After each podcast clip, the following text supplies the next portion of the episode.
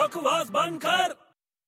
ਗੱਲ ਸੁਣ ਮੇਰਾ ਇੱਕ ਦੋਸਤ ਹੈ ਬੜਾ ਹੀ ਅਜੀਬ ਆਦਮੀ ਹੈ ਯਾਰ ਤੇਰਾ ਦੋਸਤ ਤਾਂ ਜੀਵਿਓ ਨਾ ਸਾਲੇ ਆਹੋ ਤੂੰ ਵੀ ਤਾਂ ਮੇਰਾ ਦੋਸਤ ਹੀ ਹੈ ਮੈਂ ਤੇਰਾ ਦੋਸਤ ਨੀਗਾ ਭਰਾਵਾ ਤੂੰ ਐਵੇਂ ਹੀ ਮੇਰੇ ਗਲ ਪਿਆ ਅੱਛਾ ਠੀਕ ਹੈ ਹੁਣ ਅੱਗੇ ਸੁਣ ਹਾਂ ਸੁਣਾ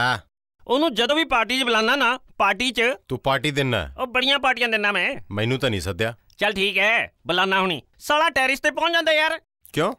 ਕਹਿੰਦਾ ਕਾਰਡ ਤੇ ਲਿਖਿਆ ਹੁੰਦਾ ਡਰਿੰਕਸ ਔਨ ਦਾ ਉਹ ਹਾਊਸ ਬਕਵਾਸ ਬੰਦ ਕਰ ਯਾਰ